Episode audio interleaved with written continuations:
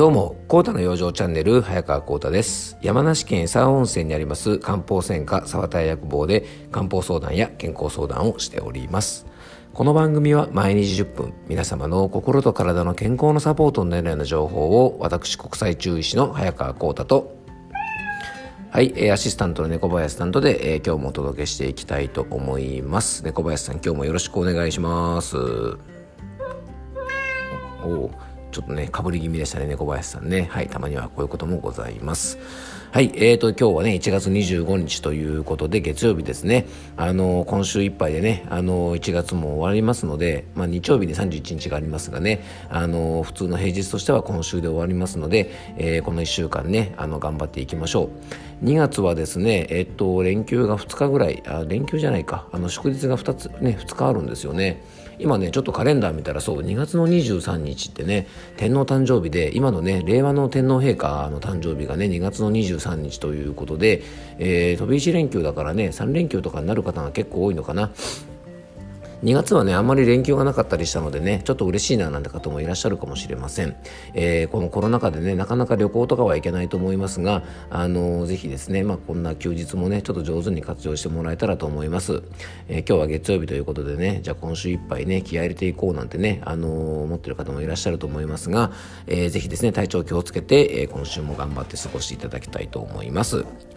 えー、最近はですねこの番組を聞いて、えー、と僕のところでね漢方薬を購入したいなんていうことで、えー、連絡をいただく方がね結構増えておりましてね本当にありがとうございます。えっとね、まあ、この番組通じていろいろあの漢方の話とか養生の話とかねいろいろさせていただいてます、まあ、前回みたいにですねビーバップハイスクールのねあのどうでもいい話なんかもたまにさせてもらってますがあのそういうのでね少しでもこうなんていうのかなあの僕のお店自体に興味を持ってもらえればねもちろんそれも嬉しいんですけどもあの漢方のねこう養生法の大切さとかあの体のお手入れをする大切さとかですね、まあ、少しでもね聞いていただいている方の健康に役立つようなあのことができればね嬉しいなと思ってます。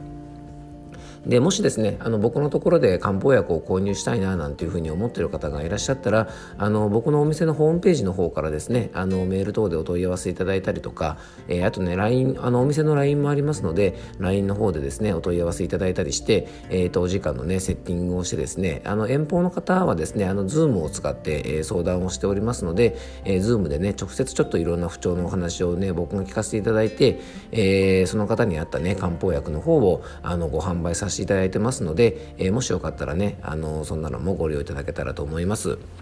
まあでもね Zoom はね本当に便利ですよねあのー、まあその前はねスカイプであの相談したりしてることも結構多かったんですがあのスカイプに比べるとやっぱり圧倒的に使いやすいんですよね。あの画像も綺麗だしあとこうね僕はその相談する時に結構いろんな資料をお見せしたりとかあの漢方薬の説明をする時にあのこう絵を見せたりすることが多いんですけどねそういうあの資料なんかを見せたりするのもね画面共有とかがすごくしやすくてあの Zoom ってねすごく本当にいいツールだなと思います。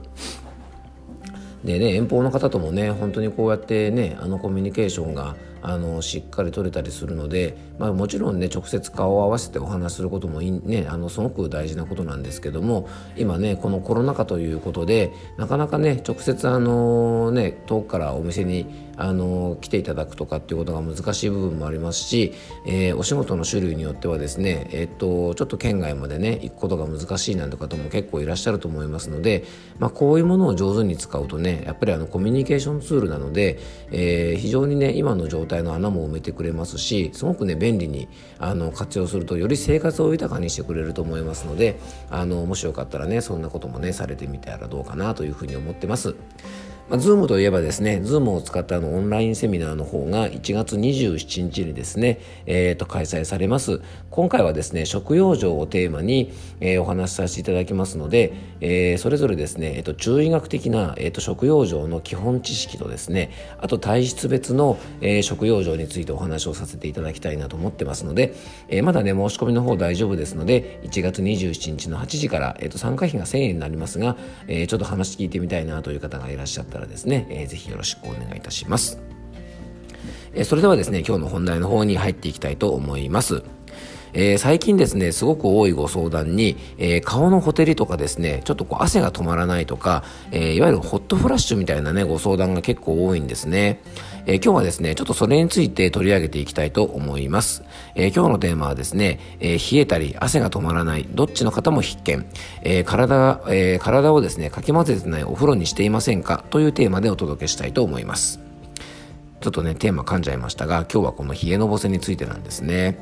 で冬の時期というとですね手足が冷たいとか体が冷えるというご相談が多いんですがそれよりもね多少まあ人数は少ないんですが結構多いのがですねその反対側で顔がほてるとか手足が熱くなるという方が非常に多いんですね。これいわゆるですね、冷えのぼせと言われるような症状で、えー、体の中のですね、いろんなものの巡りが悪いと、えー、熱がですね、体の一部にあの滞ってしまって、顔だけ妙に熱くなったり、えー、手と、手のひらとかね、足の裏だけ熱くなったりするような症状が結構起こります。これね、暖房を使用してるね、冬場というのは、室内とかにいるとですね、顔が急にほてって熱くなったり、えー、することありますよね。でも外に出たりして、さっと冷えるっていうようなこともね、あの、起こったりしてですね、暑かったり寒かったりを繰り返すと、こういう症状は結構起きやすくなるんですね。で暖房などによってですね一時的にこういう症状が起こるのは、まあ、ちょっとすればですねすぐに収まるので良いのですが、えー、それだけじゃなくてですね突然、まあ、暖房とかそんなに使ってないのにですね顔が熱くなって汗が頭からダラダラ出て止まらないというような、まあ、ホットフラッシュというような症状でねお悩みの方もかなりいらっしゃると思います。こういうね、ほてりとか、のぼせとか、ホットフラッシュっていうとですね、よく更年期の女性に多い症状というイメージがあると思うんですが、実はね、更年期だけの症状ではないんですね。で、ちなみに更年期の時期に多いこのホットフラッシュの症状というのはですね、中医学的にはですね、腎というですね、えー、体の場所が弱ると起こりやすいなんて言われてます。この腎はですね腎臓の腎って書くんですが生殖機能とか体の潤いとか水はけとかそういうものを司る場所で、えー、女性の方は7の倍数で成長して、えー、弱っていくというふうに考えられています、まあ、男性は8なんですけどね。でこの腎の働きが、えー、低下してしまうとですね体を潤す力とか熱をいい意味でね冷ます力ということがですね低下してしまってえー、体の中の熱をね、上手に冷ますことができなくなったり、まあ、潤すことができなくなっちゃうのでね、冷ますことができなくなっちゃうので、体の中にですね、熱が大量にあるわけじゃないのに、えー、顔が熱くなったりとか、手足が熱くなったり、上半身だけ熱くなったりするような状態があるんですね。で、さらにですね、これで下半身が冷えてると、体の熱が上に上昇してしまう。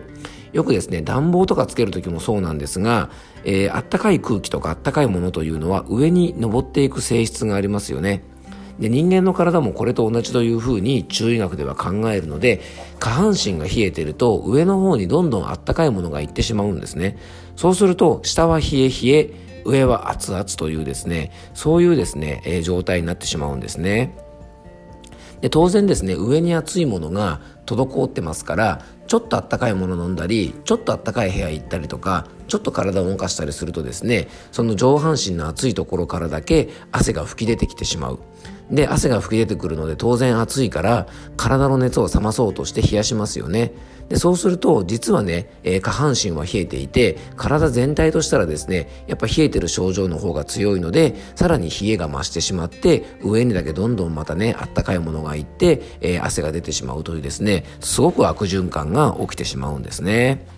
なので顔が熱いとかですね手足がほてるとかそういう熱が滞っているような症状がある方はぜひ一度ですね自分の体全体の様子を、えー、見てみてほしいと思います。もしねお腹とか、えー、腰から下とかはすごく冷えているのに上だけ熱いとかそういう状態はですね、えー、今日のテーマにもなっているかき混ぜてないお風呂と同じなんですね。でかき混ぜてないお風呂ねあのー、足だけで、ちょんと入れたら熱ってなりますよね。でそしたらですねこのお風呂は熱いやってそこで判断して冷たい水をジャバジャバ入れたらどうなるでしょうか。ね、えー、よく考えねかき混ぜたらうわすっごいぬるい風呂だっていう風になっちゃうんですよね。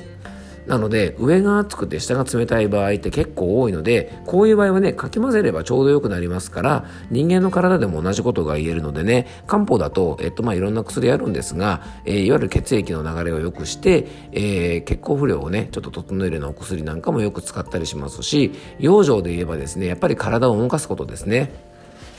特に下半身が冷えてる場合は足首から下をねよくこう動かす。かかとを上げたりつま先を上げたりしてね、えー、足首をよく動かす運動とかスクワットとかそういうね下半身を中心によく動かしてあげるとですね、えー、下半身の血流が良くなって全身の血流が整いますので、えー、もしですねそういう症状でお悩みの方がいたら、え体を冷やさない食用状ねあのいつもいろいろお伝えしているので、えもしねあれだったらバックナンバーで、えー、ぜひ聞いていただきたいんですが、まあ、そういう食用状と一緒にですね下半身をよく動かすとですね血の巡りが良くなって上半身にこもった熱も巡りやすくなりますから、まあ、肩回したりね首回したりとかそういう上半身を動かすことと一緒に下半身もねしっかり動かしておいてあげると、えー、全身のね血の巡りが良くなりますから汗が止まりにくいなんていう方もですねそういう上の方に熱がこもらないような養生をしてあげるといい場合が結構ありますので、えー、ぜひお試しいただけたらと思います。もちろんね原因はこれだけではないので全く違う場合もありますから、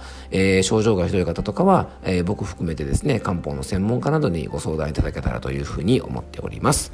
えー、今日はですね冷えのぼせ汗が止まりにくいということについてお話をさせていただきました、えー、今日も聞いていただきありがとうございました。どうぞ素敵な一日をお過ごしください。漢方専科サーター薬房の早川浩太でした。ではまた。